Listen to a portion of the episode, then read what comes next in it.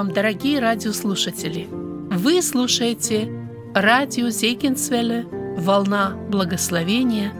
В этой радиопередаче вы услышите проповеди на разные темы –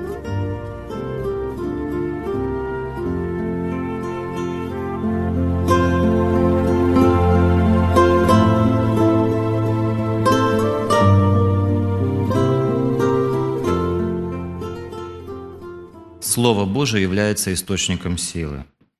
Главная тема наших рассуждений – это о том, что Бог возвеличил Слово Свое. Он возвеличил поистине Слово Свое превыше всякого имени Своего. Слово – это то самое важное, самое ценное вообще в этом мире, в этом мироздании, что только может человек ну, ощутить, почувствовать, его действие на себе почувствовать.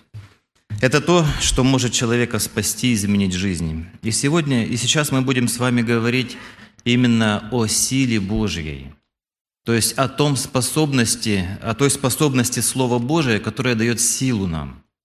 Я вначале прочитаю одно место Писания, оно записано в послании Колоссянам 2.6. Колоссянам 2.6. «Посему, как вы приняли Христа Иисуса Господа, так и ходите в Нем, как вы приняли Христа Иисуса Господа, так и ходите в Нем.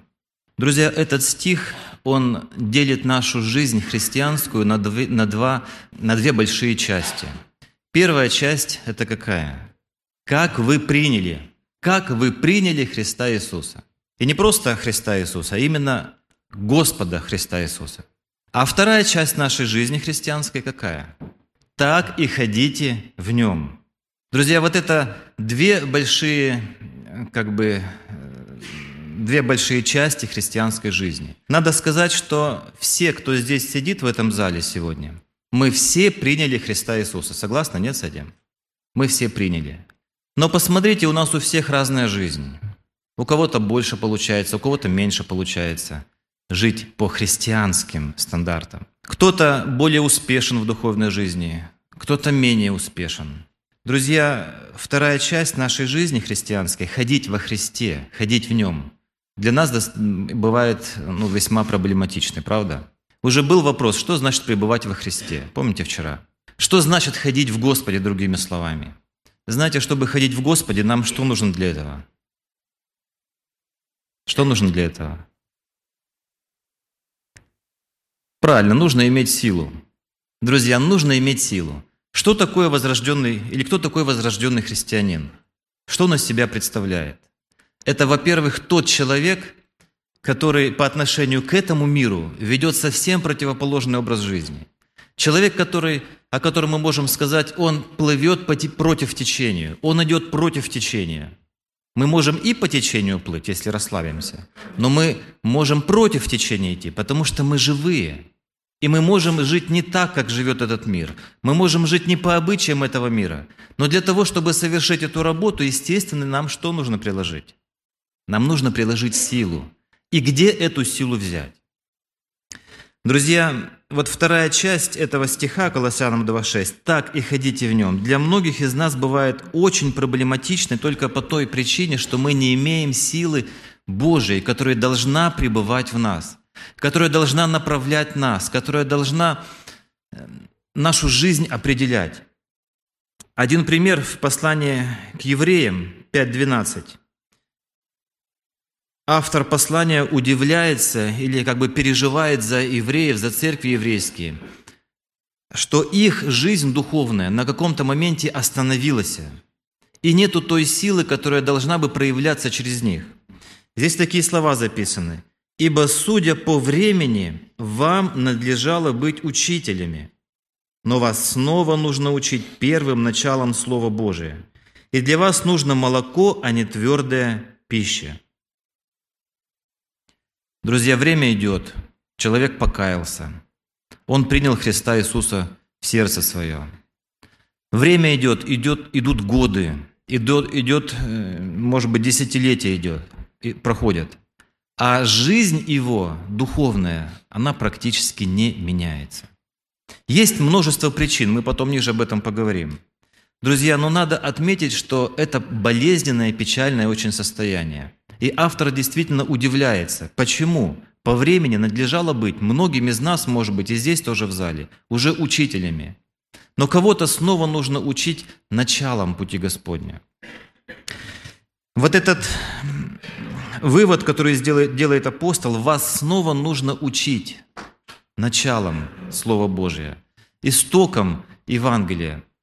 Это говорит о том, что вернувшись именно к Слову Божьему, к Евангелию чистому, мы сможем получить что, друзья? Силу для того, чтобы совершать этот путь, этот благословенный путь. В Америке есть одна девочка, я читал заметку о ней э, три года назад. Есть одна девочка, ей 17 лет, но на вид она остается годовалым ребенком. То есть сегодня, если она еще живая, ей 20 лет сегодня. Она по размеру просто годовалый ребенок. Ее нужно одевать в распашонки, вот в эти пеленки, там памперсы, подгузники и все прочее. И она не растет. Ее рост замедлился, остановился. Хотя, в общем-то, она питается, но что-то произошло внутри, какой-то сбой. Друзья, вот так бывает в жизни христианина, не имеющего силы Божией. Его постоянно одолевают различные искушения, какие-то проблемы. Он не может перешагнуть, где-то себя перешагнуть, не может перешагнуть свои привычки, свои наклонности греховные. У него нет силы. Он принял Христа в сердце, но дальше продвижения нет. Первое послание Фессалоникийцам, 2 глава, 13 стих. Первое Фессалоникийцам 2.13. Это то место, на котором я хочу немножко остановиться подробнее, потому что мне оно показалось более, э, более полным, более емким, которое открывает как раз эту тему, как получить силу Божию, пребывая в Слове Божьем.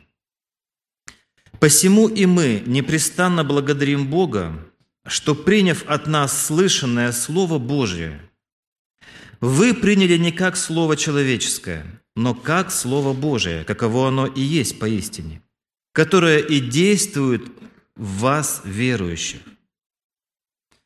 Апостол Павел проповедует в Фессалониках, и народ слушает Слово Божие. И он принимает это Слово Божие – и принимает не как человеческое слово, но как Божье слово. И это слово начинает что делать? В них действовать, производить какую-то работу, производить какую-то силу. Если прочитать более дословно, то это слово начинает производить в вас энергию, начинает давать вам силу к жизни, к новой жизни. Но здесь мы вот в этом стихе можем выделить три таких важных момента. Первое, первое Фессалоникийцы приняли проповедь апостола Павла как Слово Божие. Как будто бы это говорил для них кто? Не Павел, но Бог говорил.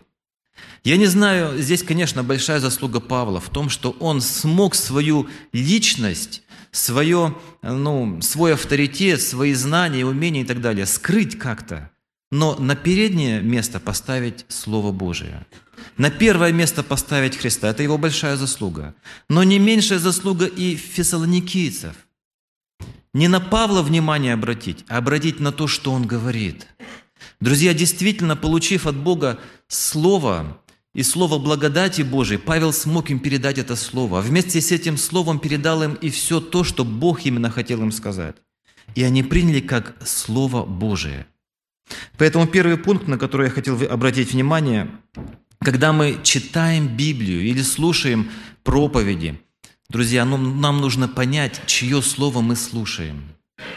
Первый пункт я так называл – авторитет Бога. Кажется, это самая простая такая истина, которая для нас не является, может быть, чем-то особенным. Авторитет Бога, ну понятно, это же Бог, Он Творец, Он Создатель, Он Мироздатель, Он просто невообразимо велик, невообразимо славен – это тот, с которым ничто не может сравниться на земле. Это тот, который недоступен, в неприступном свете обитает.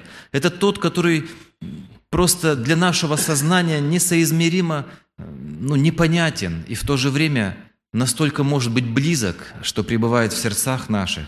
Друзья, авторитет Бога для нас всегда должен быть на первом месте. Мы вчера слышали уже о том, насколько величественен Бог и насколько Его Слово верно и исполняется в жизни. И тот человек, который понимает, что Бог – это превыше всего на земле, что только может быть, и во всей Вселенной, для такого человека открывается возможность познать этого непознаваемого Бога. Бога, которого не может нас, наш разум до конца понять и оценить, но которого может вместить наше сердце смиренное. Один ученый известный физик, математик э, в Советском Союзе был, доктор физико-математических наук Борис Доценко. С ним произошел такой случай, он э, родился где-то в начале прошлого века, примерно сто лет назад, чуть меньше, и учился на физико-математическом факультете одного из институтов э, на Украине. И когда он был студентом, он отдыхал у своего дедушки, в деревне на сеновале спал, и так получилось, что хорошо заснул, и с сеновала скатился и э, проснулся уже на полу около дощатой стенки. И смотрит, на полу лежит книга. Желтые страницы потрепанные, он ее поднял, книга без обложки. И первые э, стихи, которые там он прочитал, вначале было слово, и Слово было у Бога, и Слово было Бог. Это было Евангелие от Иоанна. Он очень заинтересовался этими словами и забрал, этот, э, забрал эту книгу себе э, в комнату, и то время, пока он у дедушки там гостил, он это читал. Он был восхищен тем, что никогда в жизни он не читал таких удивительных слов. Он понял, что это слова написаны не просто человеком. Действительно, эти слова написаны Творцом, потому что так написать человек не может. Он никогда не встречал подобных текстов. Он очень любил читать, он перечитал много литературы и научной, и философской, но таких слов он не читал. И эта книга и хорошо запала, эти слова хорошо запали ему в сердце. «Я есть свет», «Я есть истинная виноградная лоза» и так далее. Все эти сравнения для него были просто удивительные. Но как удивительно попала ему эта книга в руки, так она удивительно исчезла. В одно утро он просыпается, и книги в комнате нету. Больше нету книги. Он спрашивает дедушку, он спрашивает там, кто еще жил, никто не знает, или, может быть, э, боялись сказать. Но это он хорошо запомнил, и потом в своей жизни он искал эту книгу. А точнее, он так в своем свидетельстве пишет, что «я искал не книгу, я искал того, кто написал это». Я так хотел узнать, кто же все-таки это написал. Он понимал, что есть Бог, он уже начал об этом размышлять, и в конце концов в гостях одного известного тоже профессора он нашел на самом видном, видном месте э, Библию. Когда он стал листать, он нашел эти слова, там Евангелие от Иоанна нашел, и с упоением читал. Потом он, правда, переехал в Канаду, там стал членом церкви, одной из, одной из церквей. Но так или иначе, друзья, он поверил в авторитет Бога, он понял это. И свою жизнь он изменил – вот почему иногда наша жизнь, друзья, не меняется, почему мы не можем получить силу от Бога. Потому что авторитет Божий часто для нас не является таким важным. Посмотрите, сколько у нас э, в жизни, в сердцах наших есть различных интересов, что нас действительно влечет. И где-то мы забываем, что Бог – это тот, тот, кто должен быть всегда впереди, всегда на первом месте. Как Давид молится, «Всегда я видел пред собой Господа, ибо Он одесную меня». А потом что написано? Не поколеблюсь. Друзья, что значит не поколеблюсь? Если Бога я всегда вижу, и всегда Он одесную меня, значит, я могу всегда рассчитывать на Его силу, на Его могущество, на Его помощь, на Его защиту, на Его охрану. И вот тогда я могу твердо сказать, я не поколеблюсь. Но авторитет, да, авторитет Бога, друзья, я вспоминаю, недавно мы тоже в церкви разбирали, Евангелие, в Евангелии от Луки написано интересный случай, когда Иисус пришел в дом Марфы. И написано, Марфа готовила большое угощение. Эта история, она очень поучительна тем, что Мария, оставляя свою сестру, которая, в общем-то, тоже, Мария тоже работала, тоже помогала, тоже хотела угодить Господу, но когда пришел Иисус, для нее все остальное стало чем? Абсолютно бесполезным. Небольшое угощение, не обиды сестры, не ее упреки, ее ничего больше не волновало. Она нашла одно место, очень удобное и очень хорошее. Какое место? у ног Иисуса. Она села у ног Иисуса, и она что делала? Там прямо так написано, она слушала Слово. Потом Иисус о ней сказал, что она избрала что? Благую часть, которая у нее не отнимется. Братья, у нас все отнимется в жизни. У нас ничего не останется, кроме одного, одной единственной благой части. Это Божье Слово. И если Бог для нас авторитет, мы обязательно у ног Его найдем время сесть, чтобы это Божье Слово в смирении послушать. Потому что великий авторитет скажет и Слово авторитетное. И поэтому второй пункт я пометил себе авторитет Бога, он перерастает в авторитет Слова. То есть почему для нас Слово Божье авторитетное? Почему Слово Божье для нас является Эм, принципиально важно в нашей жизни, почему оно для нас указатель, почему для, оно для нас ориентир, почему мы читаем его, мы вчера говорили, да, нужно много читать, можно, нужно изучать Слово Божие. Почему? Потому что оно сказано авторитетным лицом. Слово Божие настолько же авторитетно, насколько и сам Бог. Слово Божие несет в себе ту же славу, то же, то же могущество, то же ведение, тот же, э, то же величие и великолепие, которое имеет сам Бог. Поэтому Слово Божие от Бога, друзья, никак не отделимо. Это нераздельные понятия. Мы знаем христианство, оно очень пестрое, оно очень многоликое. Это не значит, что одной конфессии Бог одно слово сказал, другой конфессии другое, третьей конфессии третье слово. Нет, Бог всем сказал одно слово. Но человек по-разному воспринимает, потому что авторитет Бога для каждого человека разный. Но если для меня авторитет Бога абсолютный, без каких-то, э, ну, как выразиться, без моих э, частных пониманий каких-то, то я точно так же авторитетно и без компромиссно приму Его Слово. И оно для меня будет ну, как сказать, руководством к жизни, к действию, к познанию. Поэтому, если для нас Слово Божие не является авторитетным, если мы еще можем сомневаться, что что-то в Библии не так написано, друзья, то мы не можем рассчитывать на Божью славу, которая открывается в этом Слове. Мы не можем рассчитывать на Его силу, которая там открывается. Вот почему наша жизнь порой не преображается в образ Христа, потому что, читая Библию, мы не торопимся принять это слово как авторитетное слово. Слово, которое не требует отлагательства, а требует немедленного исполнения в жизни. Друзья, только такой подход к изучению или к чтению Слова Божьего даст положительный результат. Я немножко так издалека начал для того, чтобы мы поняли, что Слово Божие не может быть для нас чем-то легкомысленным. Но Слово Божие – это то, перед чем мы должны благоговеть, перед чем мы должны действительно трепетать.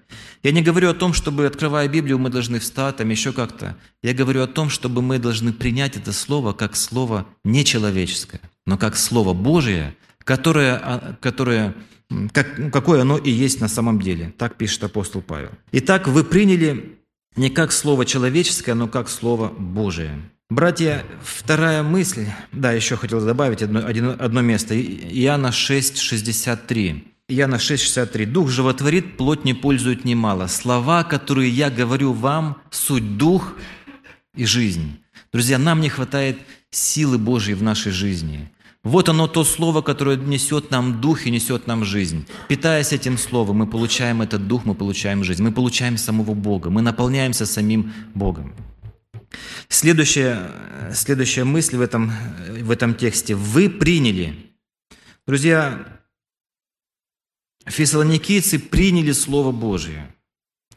Кажется, что здесь особенного? Ну, принять. Ну, что здесь особенного? Приняли, то есть согласились, да?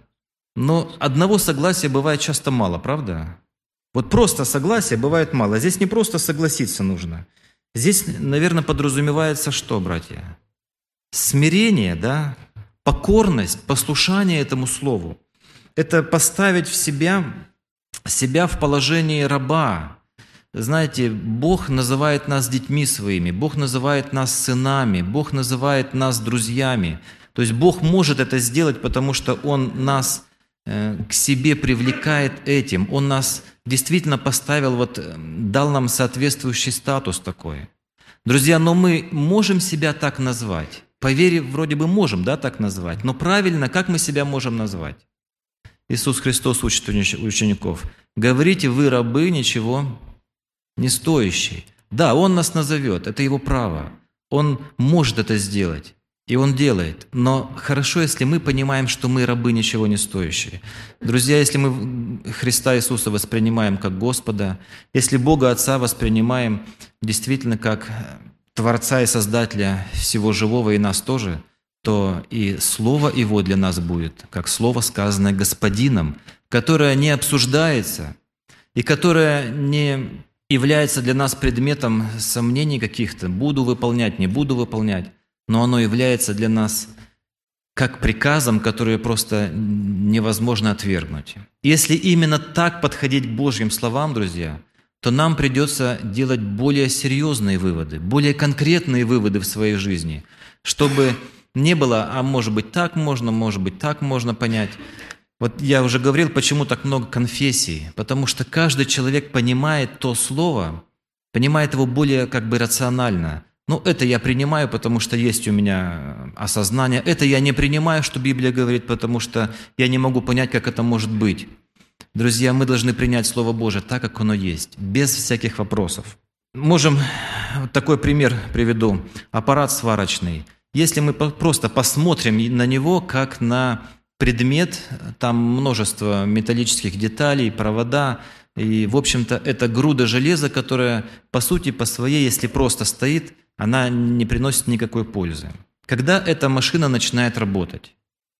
Когда мы включаем его в сеть, мы подключаем к сети. Что, собственно, произошло? Ничего не произошло внешне. Внешне осталось все то же самое. Та же груда металла, э, детали различных собраны в одном корпусе. Но эта груда подключена оказалась к чему? К сети, к электрическому току. Друзья, и вот теперь это вроде бы бесполезная машина, которая на полке стояла с ценником немалым, или в гараже у кого-то стоит, она начинает работать, она производит очень большой разряд, производит, может плавить металл, большую температуру создавать эта машина может. Друзья, что случилось? Случилось только единственное, ее подключили к сети, где есть электрический ток. Кто такие мы сами с вами? Мы из себя тоже ничего практически не представляем. У нас нету ничего, чем бы мы могли как-то ну, похвалиться там, или еще что-то сказать. Я вот такой мудрый. Друзья, и мы с вами действительно ничего не представляем. Где нам взять силу? Где нам взять эту энергию? Где нам взять эту жизненную силу для того, чтобы тоже вот как этот аппарат сварочный что-то произвести? Нам нужно подключиться к чему? К силе Божией. Нам нужно подключиться к Богу, ну я вот так немножко утрированно говорю, чтобы получить от Него, потому что сами мы без Него ничего. Вот для чего нам нужно Слово Божие, потому что читая Слово Божие, мы читаем Бога. Мы читаем Его мысли, мы читаем э, Его желания, Его требования для нас. Мы просто познаем, какой Он. Братья, и не пребывая в Слове, не изучая Слово, мы не получим этой силы, которая может преобразить нашу жизнь. Ну, такое, может быть, небольшое сравнение хотел бы более подробно привести, насколько это может быть аллегорично, э, сравнить нашу жизнь, ну, вот как бы с автомобилем. Автомобиль – вещь, вещь сегодня уже не роскошь, она, в общем-то, нужна и очень полезная вещь с нашими расстояниями, дорогами и так далее, с временем, нехваткой. Но если мы, если эта вещь, если этот автомобиль просто стоит в гараже у нас, какую пользу может он принести? Точно так же он бесполезен. Но чтобы он принес пользу, в него нужно что налить? В него просто нужно налить бензин – и если мы это не сделаем, то он никуда не поедет и будет абсолютно бесполезен. Сколько бы он ни стоил миллионов, но он будет абсолютно бесполезен. Возникает первый вопрос. Вот мы говорим о том, как принять Господа, вернее, как принять силу Божию, читая Слово Божие. Нужно этот автомобиль, чтобы заехал на заправку. Если он с пустым баком, что нужно сделать? Нужно его до этой заправки как-то дотолкать. Есть хороший пример из Библии, когда Иисус был в Капернауме, в доме, и собралось очень много народу, и четыре человека принесли кого? Расслабленного на постели. Кровлю вскрыли, опустили перед Иисусом. Иисус этого расслабленного исцеляет. Друзья, эти люди помогли. Они помогли обрести расслабленному человеку, не имеющему силы, э, силы Божии в себе, они помогли обрести ему эту силу. Они принесли его ко Христу. Они помогли ему. Но это в том случае, если автомобиль далеко от заправки, его нужно просто кому-то дотолкать до туда.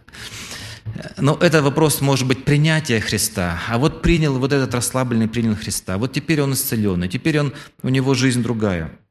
Нужно постоянно заезжать на заправку, чтобы этот автомобиль мог дальше ездить. Друзья, постоянно заезжать на заправку. Принять Христа, вернее, принять силу Божию, это не, это не значит один раз принял и навсегда. Это невозможно. Это нужно делать как? Постоянно, с постоянством черпать силу во Христе. Автомобиль, автомобили тоже разные по своей мощности, по своей там скорости, по своим характеристикам различным. Но, как ни странно, они питаются одним и тем же топливом. Ну, там небольшая разница, бензин или керосин или э, дизельное топливо. Примерно это одно и то же. И при, поэтому, насколько, какие бы ни были мы разные, друзья, но мы тоже все черпаем силу в одном источнике, в Слове Божьем. Приехав на заправку, нужно пойти и заплатить что? Деньги.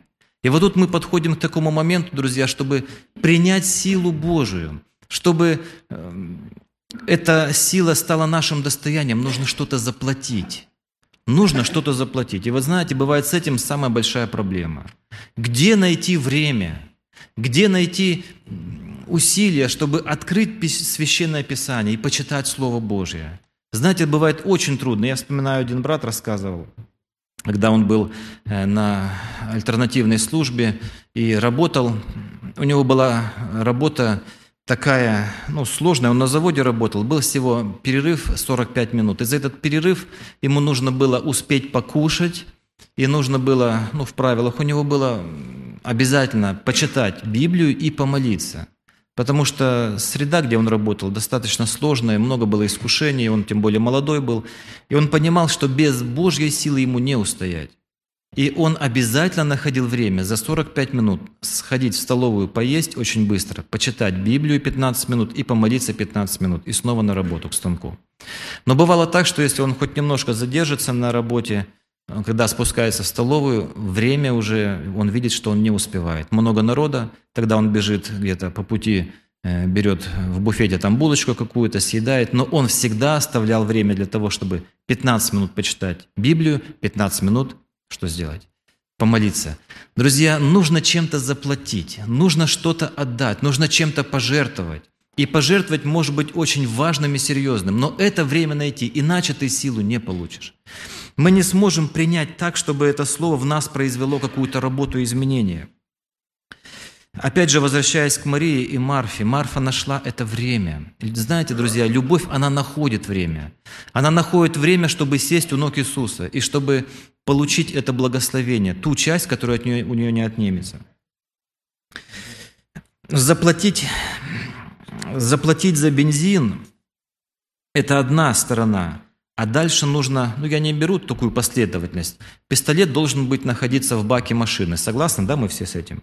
Если этот пистолет будет находиться в заправочной колонке, э, например, в багажник мы его положим, или в, в отсек, где двигатель лежит, или в, просто под сиденье водителя, ну куда оно нальется, да, оно не принесет тоже пользы. Здесь тоже, братья, я хочу на такой момент как бы внимание обратить. Слово Бог говорит, и Он говорит свое слово для всех – но как мы это слово принимаем? Куда мы его принимаем? Вот при, притча о сеятеле. Притча о сеятеле говорит, что слово, сеятель сеет Слово Божье, но оно падает на разную почву. То есть человек способен по-разному воспринять Слово Божье. И наше сердце далеко не всегда находится в том состоянии, в которое может принять эту силу. Псалмопевец говорит, «Готово сердце мое, Боже, буду славить Тебя». Вот насколько сердце наше готово, чтобы принять это слово и чтобы иметь возможность потом Бога тоже славить, славить в жизни своей, славить своей жизнью, своими делами, своими поступками. Друзья, это тоже очень важно, куда мы направляем Слово Божие. Даже сейчас, слушая на этой конференции проповеди, мы, у нас может такое в голове возникать, Хорошую, хорошую брат тему сказал, я вот в церкви скажу, там для такой сестры вот подойдет, для такого брата хорошее назидание будет. Братья, а для кого в первую очередь это должно прозвучать? Я должен не просто в свой мозг или в свой разум сложить те истины, которые я извлекаю из Слова Божия. Бог хочет, чтобы эти истины дошли до куда? До нашего сердца. И вот это, наверное, самое сложное. Чтобы это Слово попало в наше сердце и в нашем сердце произвело свою работу. Написано Римлянам 6, 17. «Благодарение Богу, что вы, быв прежде рабами греха, от сердца стали послушны тому образу учения, которому предали себя. Вы стали от сердца послушны тому образу учению, которому предали себя. Друзья, пока я от сердца не захочу быть послушным этому учению, которое я читаю, в которое вникаю, я не смогу и предать себя этому учению или отдать себя. Бог хочет, чтобы мы, читая Слово Божие, действительно отдали себя в распоряжение этого Слова Божьего, чтобы оно совершало в нас действие. Иеремия, 15 глава, 16 стих. «Обретены слова Твои, и я съел их. И было слово Твое мне в радости, в веселье сердца моего, моего, ибо имя Твое наречено на мне, Господи, Боже Саваоф. Слово стало собственностью, друзья. Написано, обретены слова Твои, и я съел их. Когда мы принимаем пищу в тело свое, то эта пища становится чем? Нашей частью. Согласны, да? Эта пища как бы в нас растворяется, оно нашей частью становится. Начинаются химические процессы, начинаются различные реакции. Пища разлагается на составные элементы, макро, микроэлементы, всасывается в кровь. В общем, пища, она вся по, по нашему организму расходится и становится нашей частью. Некоторые ученые, медики так и говорят, что человек ест, из того он и состоит. Это понятно, да? Что мы едим, из того мы и состоим. Конечно, оно все преобразовано, профильтровано и так далее. Но мы из этого состоим. Друзья, я Слово Божие принял в сердце, я с ним согласился. И написано, обретены слова Твои, и я съел их. Вот так должны мы принимать Библию. Я вот так понимаю, так я должен читать Библию. Я должен обрести эти слова, съесть их. Они должны раствориться во мне. Я должен как бы слиться с этими словами. Не просто сказать, да, хорошо написано. Да, как красиво сказано. Ни один мудрец так не скажет. А вот чтобы, Господи, я хочу жить так. Я хочу, чтобы это слово в жизни моей отобразилось. Вот с таким намерением читать Слово Божье. Принимая его, написано, стали послушны от всего сердца. От всего сердца. То есть иметь желание в сердце, быть послушным тому, что мы читаем. Ну и, наверное, еще, даже если мы бензин налили в бак и все правильно заправились, поехали – Друзья, это еще не значит, что машина будет безотказно работать, что мы можем добраться до того места, в которое мы хотим ехать. Может быть и неисправная система топливная, может быть и неисправности в автомобиле, где-то в других узлах и агрегатах. Это я хочу здесь такую мысль сказать, что наличие хоть какой-то неисправности в нашей духовной жизни, наличие хоть какого-то греха, наличие хоть какой-то нечистоты, оно сводит на нет – принятие Божьего Слова, принятие силы Его. И Слово хоть и принимается, но оно не производит в нас силу, оно не производит в нас некоторую э, вот эту, эти действия свои. И мы остаемся только знающими Библию, но не познавшими ее, не познавшими Бога. А ведь Бог хочет именно, чтобы мы не знали Его, а чтобы познали Его. Слово «познать», оно говорит о соединении – о соединении двух или там скольки-то. Познать значит соединиться, значит раствориться друг в друге, значит стать одним целым. Бог нас познал. Мы Бога, друзья, еще не так познали, как Он нас познал. И сам Павел тоже об этом переживает. И хочет, чтобы, говорит, я хочу познать Бога так, как я им познан. Поэтому отсюда, да, в послании евреям, 12 глава, Третий стих и четвертый написано «Помыслите о претерпевшем такое над собою поругание от грешников, чтобы вам не изнемочь и не ослабить душами вашими». Не изнемочь и не ослабить душами вашими, ибо вы еще не, не до крови сражались, подвязаясь против греха. Друзья, О чем это речь? Вы не до крови сражались, подвязаясь против греха. Иногда подходит человек, там, ну, брат или сестра, не могу победить вот такой грех. Вот годы проходят, вот продолжается, продолжается, продолжается. Задаешь вопрос, брат, сколько ты вообще вот против этого греха боролся? Как ты постишься? Как часто ты об этом молишься? Как э, ты ну, вообще переживаешь? Вот ты сражался, как здесь написано, до крови против этого греха? Или просто этот грех у тебя висит так вот где-то э, в твоем сознании, что он мне мешает, и ты никак не борешься с ним?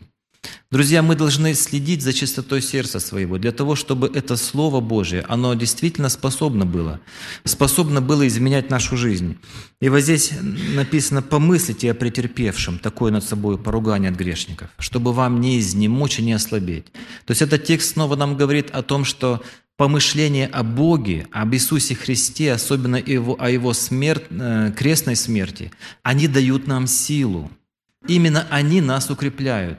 Это еще еще раз говорит о том, что мы просто не способны жить без Библии, не способны жить без Слова Божьего. Пускай, пускай даже я не могу, не имею возможности прочитать, может быть, сейчас, но у меня они в памяти эти стихи. Я могу размышлять о них, я могу рассуждать о них где-то в дороге. И где-то бывают такие моменты, когда действительно нужно э, где-то с кем-то в беседе и что-то сказать, или, может быть, какое-то искушение, эти, это искушение победить, где мне взять эту силу? Я вспоминаю то слово, которое живет в моем, в моем сердце. Я его вспоминаю, оно дает мне силы, и оно ободряет меня, и оно дает мне возможность э, найти правильное решение, и не просто найти, но и поступить так. Иисус говорит притчу о мехах и о вине, помните, да? Новое вино в какие мехи нужно вливать?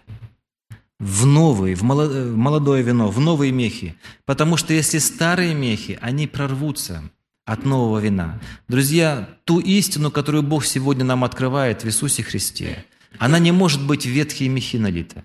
Хотя там по контексту может быть и связь с Ветхим Заветом, но я немножко так к нам хочу это применить. Наше сердце должно быть новое. Там не должно быть каких-то э, какого-то греха или порока каких-то прорех, потому что оно все вытечет, и оно не произведет в нас той необходимой силы. И третья, третья важная мысль – это мы сказали о том, что Бог – авторитет и Его Слово, что вы приняли Слово, фессалоникийцам Павел пишет. И последняя мысль здесь – которая и действует в вас верующих. Братья, и вот это, наверное, самое сложное и самое важное – да, мы приняли Слово, мы постарались себя быть в смирении, постарались быть в послушании, мы постарались действительно хотеть исполнить это Слово и почистили сердце свое. А вот потом написано, и это Слово, это Слово производит в вас действие. Друзья, часто бывает так, что зная Библию, зная волю Божию о себе – мы стараемся своими усилиями исполнить это слово. Здесь нужно понимать, куда приложить усилия, к чему их приложить. Иисус говорит, ищите прежде Царство Божие и правда Его. И это все приложится вам.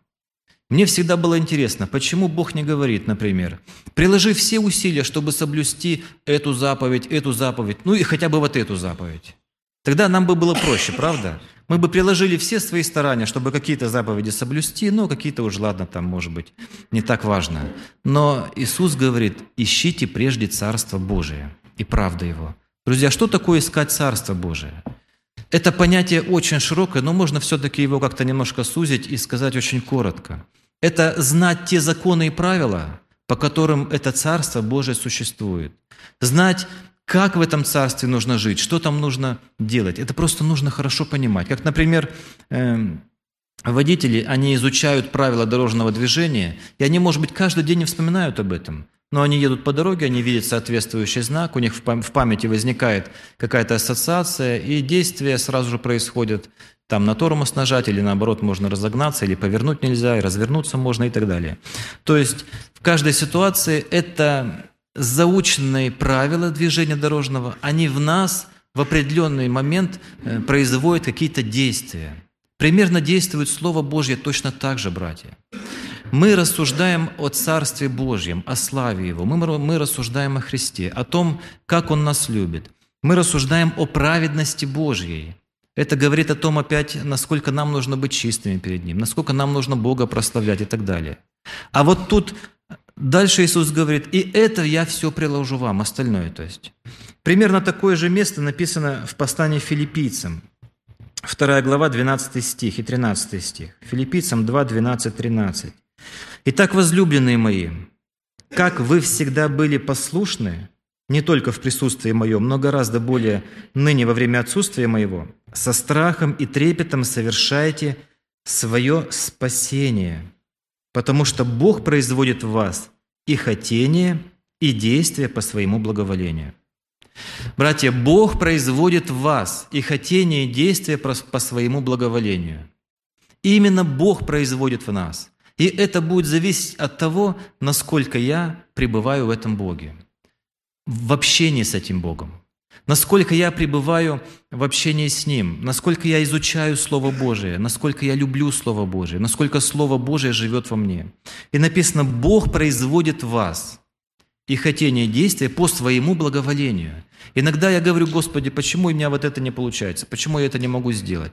Друзья, мы можем прямо сказать, Бог во мне не произвел это. А от кого это зависит? Мы можем сказать, ну Бог мне не дал, я ни при чем. Не в этом дело. Он производит в нас эти действия по своему благоволению. Значит, по какой-то причине Бог не благоволит. Друзья, почему Бог не благоволит? Потому что мы, в свою очередь, что-то делаем не так, как Он повелевает. Мы невнимательны к Его Слову. Мы невнимательны к тому, чтобы быть в общении с Ним. Мы не ищем этого общения. Нас влечет что-то земное и временное. Вот именно в этом мы должны приложить все усилие свое и все старание свое. Апостол Петр, кстати, так и пишет, что прилагая к этому все старание, покажите, и там лесенка Петра, да, мы называем, прилагая к этому все старание. А к чему к этому? Некоторые проповедники понимают, что предлагая к этому вот показать в вере добродетель там, и так далее, добродетельная рассудительность. Друзья, мы не сможем к этому приложить старание. Это следствие. А старание нужно приложить к тому, о чем выше написано. А выше написано к тому, чтобы Бога познать и чтобы не сообразоваться с миром этим. Вот к чему нужно приложить наше старание. Вот когда мы прилагаем старание к тому, чтобы быть в общении с Богом, находим время для этого. Когда мы прилагаем старания, чтобы это слово применить к себе и покаяться в том, что Бог в нас вскрыл недостатки какие, и от этого мира немножко как бы дистанцию побольше держать, вот тогда Бог и проявит в нас, и действия даст нам, и хотения, какие Он желает. И тогда жизнь наша будет такая, о которой говорит Священное Писание. Друзья, пока мы с вами не осознаем, что мы сами ничего не можем, Пока мы не осознаем, что мы сами с вами прах и не больше того, то это слово и силу Божию нам не сможет дать. Своей силой мы никогда ничего не добьемся, но Бог хочет свою силу в нас влить, и чтобы мы этой силой могли жить и действовать, и совершать Его труд. Исайя 55, 11. «Слово Мое, которое исходит из уст моих, оно не возвращается ко мне тщетным, но исполняет то, что мне угодно, и совершает то, для чего я послал его». Бог посылает свое слово. И это слово совершает, друзья. И мы должны хорошо понять, Господи, я сам не совершу. Но я хочу быть с тобой в общении, я хочу получить от тебя силу, я хочу получить от тебя слово, и чтобы это слово во мне совершало действие, чтобы ты мог благословлять других через меня. Вот только так Бог может действовать через нас, друзья. Если мы хоть немножко сможем и скажем себе, Господи, я уже чего-то достиг, и у меня уже есть какая-то мудрость, разумение и какая-то сила в этой жизни, мы обязательно упадем. Павел говорит, если кто думает, что он стоит, берегись, чтобы не упасть. А я уже стою, и когда я говорю «я стою», это уже я стою. Но когда я скажу «Господь меня поставил», это кто поставил меня? Это Господь меня поставил. Конечно, сказать я могу по-разному, но как я это понимаю и как я это воспринимаю? Колоссянам 1.29. Павел пишет тоже здесь о себе немножко. «Я, для чего я и тружусь, и подвязаюсь силою Божию». Немножко на Павла переключимся для чего я и тружусь, и подвязаюсь силою Божию. Вроде бы Павел трудится, а чем он подвязался? а он подвязался силой Божией.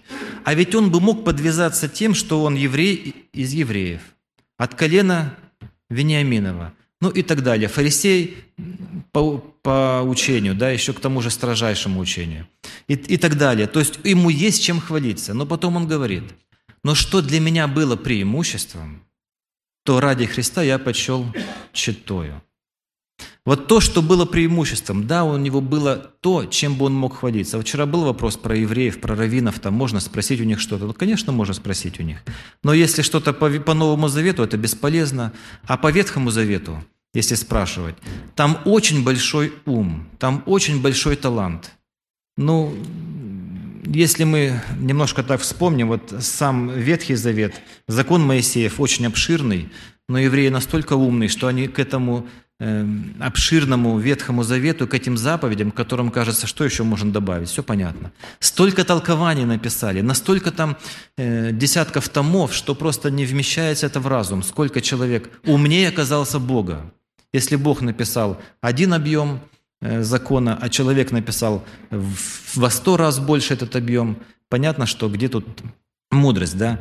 Какой мудростью или какой силой они пользуются. Мы не видим, чтобы пророки чтобы пророки Ветхого Завета так истолковывали Священное Писание. Нужно понимать, друзья, что все пророчества, которые в Библии есть, а точнее те пророки, которые жили в Ветхом Завете, их цель не была, чтобы наперед рассказать, что будет, чтобы как-то там какие-то дать э, пророчества, что-то, ну, как-то людей предупредить. Это не главная их цель. Главная цель всех пророков Ветхого Завета – это сделать более доступным те заповеди закона Божьего, закона Моисеева, которые народ израильский забыл. То есть они в доступной, в доступной форме как бы интерпретировали эти заповеди для простых людей. Потому что не было вот э, таких, печатного слова не было, не было возможности так вот изучать, и поэтому цель пророков – направить народ израильский на исполнение Слова Божьего. Это главная их задача. Это их самая главная задача. Конечно, они изрекали и пророчество, но это было не самое главное в их жизни. Друзья, апостол Павел вот пишет, да, «Я подвязаюсь, подвязаюсь силою Его». Вот эта сила, которая, э, которую он получал от Господа, он и передавал слушающим. Вот почему был такой большой успех. Когда мы читаем в послании к Коринфянам, первое послание, там конец первой главы и начало второй главы, Здесь Павел пишет о том, как он пришел к коринфянам и какие у него, ну, как он понимает свою миссию. Я прочитаю здесь несколько мест. Это конец первой главы, первого послания к коринфянам и начало второй. Ибо Христос послал меня не крестить, а благовествовать, не в премудрости слова, чтобы не упразднить креста Христова. А Павел мог бы, да, сделать это, в премудрости слова сказать. Он был очень э, ну, таким проповедником, видимо, ярким очень проповедником, поэтому он мог сказать, хотя о нем говорили, что он и косноязычный, да, был немножко. То есть трудно, немножко трудно было понимать, о чем он говорит. Но он мог говорить очень убедительно, и был у него талант. Ибо слово о кресте для погибающих юродство есть, а для нас спасаемых – сила Божия. Значит, он сделал ставку на что, друзья? На силу Божию, которая заключается в Слове Божьем. Для него важно было не, не э, сказать с какой-то мудростью, не сказать с каким-то ну, красноречием, как, например, это было у Аполлоса, но он ставку сделал именно на силу, которую несло с собой Божье Слово – и дальше мы читаем, «Мы проповедуем Христа распятого для иудеев соблазна, для еленов безумия, для самих же призванных иудеев и еленов Христа Божью силу и Божью премудрость». Значит, он опять же ориентируется, я проповедую Христа распятого. И это есть сила для вас. Это для вас сила ко спасению. Сила ко спасению всякому верующему. Друзья, это сила. И он хотел проповедовать только Христа.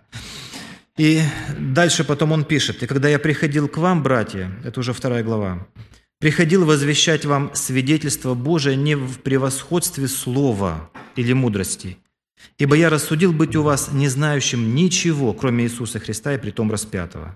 И был у вас в немощи и в страхе и в великом трепете. И слово мое и проповедь моя не в убедительных словах человеческой мудрости, но в явлении Духа и силы, чтобы вера ваша утверждалась Не на мудрости человеческой, но на силе Божией. Вот здесь как бы Павел раскрывает вообще, вообще всю свою э, позицию в отношении проповеди Евангелия. Он хочет быть вообще в тени. Он не хочет, чтобы его кто-то увидел, кто-то его воспринимал вообще как за какого-то великого. Он хочет полностью своим служением, своей жизнью открыть Христа, который его наделил этой силой. Он хочет, чтобы именно Божья сила через него проявилась. И только тогда он понимает, люди смогут покаяться, люди смогут уверовать. И получив эту силу, они смогут дальше совершать свой жизненный путь и Бог сможет в них производить и действия, и хотения по своему благоволению. И как вы приняли Христа Иисуса Господом, так и ходите в Нем. То есть тогда вы сможете ходить в Нем, если вы будете питаться этой силой. Павел это хорошо понимал, поэтому он проповедовал им, можно сказать, силу Божию. Он доставлял до них эту силу Божию. Когда мы читаем о Стефане в книге «Деяния апостолов», это был, кажется, обычный человек. Он ничего, из, ну, ничего такого особенного в нем не было. Это был самый простой человек. Это был ну, не больше, чем вот любой из нас здесь. Друзья, ну о Стефане мы так читаем. Мы пост... Э, Стефан, исполненный веры и силы, Деяния 6.8, совершал великие чудеса и знамения в народе. Друзья, почему он это совершал? Он был исполнен этой силой. И эту силу он где мог получить? как только не в Слове Божьем. Друзья, выше мы читаем в 6 главе Деяния апостолов. Когда возникла, возникла проблема в первой церкви, и там были э, те, кто роптали, там кому-то что-то не дали, был такой, было такое решение. Будут семь диаконов, они будут заниматься особыми вопросами, а мы постоянно прибудем в молитве и служении чем? Слово. Друзья, вот оно, то то правильное, единственно правильное решение, которое церковь первая приняла в это очень серьезное такое время, когда такие серьезные испытания пришли. Они оставили за собой общение с Богом на первом месте. Молитва и Слово Божие. И вот это они потому что понимали, это то единственное, где они смогут наполниться, исполниться силой Божией, исполниться благодатью Божией, чтобы эта сила могла совершать в них свою работу – чтобы это Слово Божие могло преобразовывать их самих и тех, кто вокруг их. Поэтому Стефан мог смело проповедовать. И не могли противостоять, написано, мудрости и силе, которую он имел. Не самому Стефану, самому Стефану несложно было противостоять, но невозможно было противостоять той силе, которой был Стефан наполнен. И таких примеров в Новом Завете мы много да, можем найти. В Ветхом Завете Гедеон – там очень просто написано, Судьи 6 глава, 12 стих и 14. «Явился ему ангел Господень и сказал ему, Господь с тобою, муж сильный». И дальше написано, Господь, возрев на него, сказал, «Иди с этой силою твоею и спаси Израиля от руки маденитян. Я посылаю тебя». Друзья, смотрите, как интересно. Он говорит, иди с этой силою твоею. А до этого, где он говорит, так я вот самый немощный. У меня вот и колено здесь, и вот отец там и так далее. Вот я самый такой немощный, у меня нету силы. И Бог тогда говорит, иди с этой силой твоею, вот с твоей немощной силой иди. И не случайно Павел тоже говорит, когда мы немощны, тогда мы сильны. Вот с этой силой иди, а потом еще добавил Бог, как бы укрепил его. Я что делаю? Посылаю тебя. Я посылаю тебя. Вот оно то слово, которое послало Гедеона. И он принял его, и он пошел и всего 300 человек. И эти 300 человек могли одолеть большую армию мадианитян. Друзья, есть и другие примеры, которые в Библии, может быть, отрицательные примеры. Это Самсон, который имел силу большую. Это единственный человек, о котором написано, что он был э, Назареем от чрева матери. Друзья, но он не дорожил этим – вот то, то, о чем мы сегодня говорили, и вчера тоже вспоминали, он не дорожил этим. Он одну ошибку делает, вторую ошибку, третью ошибку. И все это складывается и приходит к тому, что он потерял ту силу, которую он имел. Друзья, отсутствие общения с Богом, пререкание с Богом, не отказ от тех истин духовных, от тех заповедей, которые Бог оставляет, несогласие с ними, тем более нарушение их – они влекут к тому, что силу мы теряем. И слава Богу, когда он молол вот на эту, молол э, на мельнице у в, да, в плену, когда находился, молол. Видимо, вот эти испытания, они нам нужны только для того, чтобы нам понять, кто мы такие – это наша сила не в том, что мы можем ворота с петель сорвать и унести на гору куда-нибудь. Или одной челюстью там тысячу человек убить. Не в этом сила, друзья. А насколько мы способны в смирении перед Господом склониться и сесть у ног Его, чтобы получить эту часть, которая никогда уже у нас не отнимется. Получить ту силу, которая может в нас действовать. Получить то великое Божие, ту славу Божию, то могущество Божие, которым обладает Бог. Получить для получить, чтобы этим пользоваться для славы Божией, чтобы Ему славу э, умножить. Ну, может быть, еще один пример из, из Изекия. Человек, который был очень мудрый в своем роде, он много, много сделал э, реформ в народе израильском. Примерно то же самое сделал в свое время э, 95 тезисов. Лютер, да, тоже сделал. Друзья, но до конца не довел. Вот бывает так в жизни нашей, что мы что-то делаем вроде бы доброе, что-то получается у нас, но потом мы присвоили это себе. И примерно так Изекия молился, Господи, но ведь я вот что сделал для Тебя. Я вот что сделал. Посмотри, что я же вот сколько сделал. Но почему я должен умереть? Друзья, хоть немножечко силы Божией себе приписали, мы все сразу потеряли. 15 лет напрасно прожитой жизни – потом разворованное святилище, храм оскверненный и так далее. То есть это последствия того, как человек пренебрег силой Божьей. Братья, насколько мы должны быть в глубоком благоговении и страхе перед Богом, пользуясь Его силой, получая Его силы, силу. Друзья, мы без страха Божьего мы не получим, без страха Божьего не сохраним, без страха Божьего не употребим. Очень много обетований тем, кто имеет страх Божий. Дал бы Господь нам милость такую, чтобы мы понимали, что жизнь наша, и наша сила, и наша способность ходить во Христе, как приняли Христа Иисуса Господом, так и ходите в Нем. Это полностью зависит только от нашего общения с Богом. И если это общение действительно здравое, живое, то и силу Бог нам даст. И как Стефан, и как Павел, и как другие э, мужи Божии, мы сможем тоже и послужить Богу, и быть полезными, и жизнь наша будет благословенное. Друзья, последнее место, которое я прочитаю, 1 Петра 4.11. «Говорит ли кто, говори как слова Божии. Служит ли кто, служи по силе, какую дает Бог, дабы во всем прославлялся Бог через Иисуса Христа, которому слава и держава во веки. Аминь».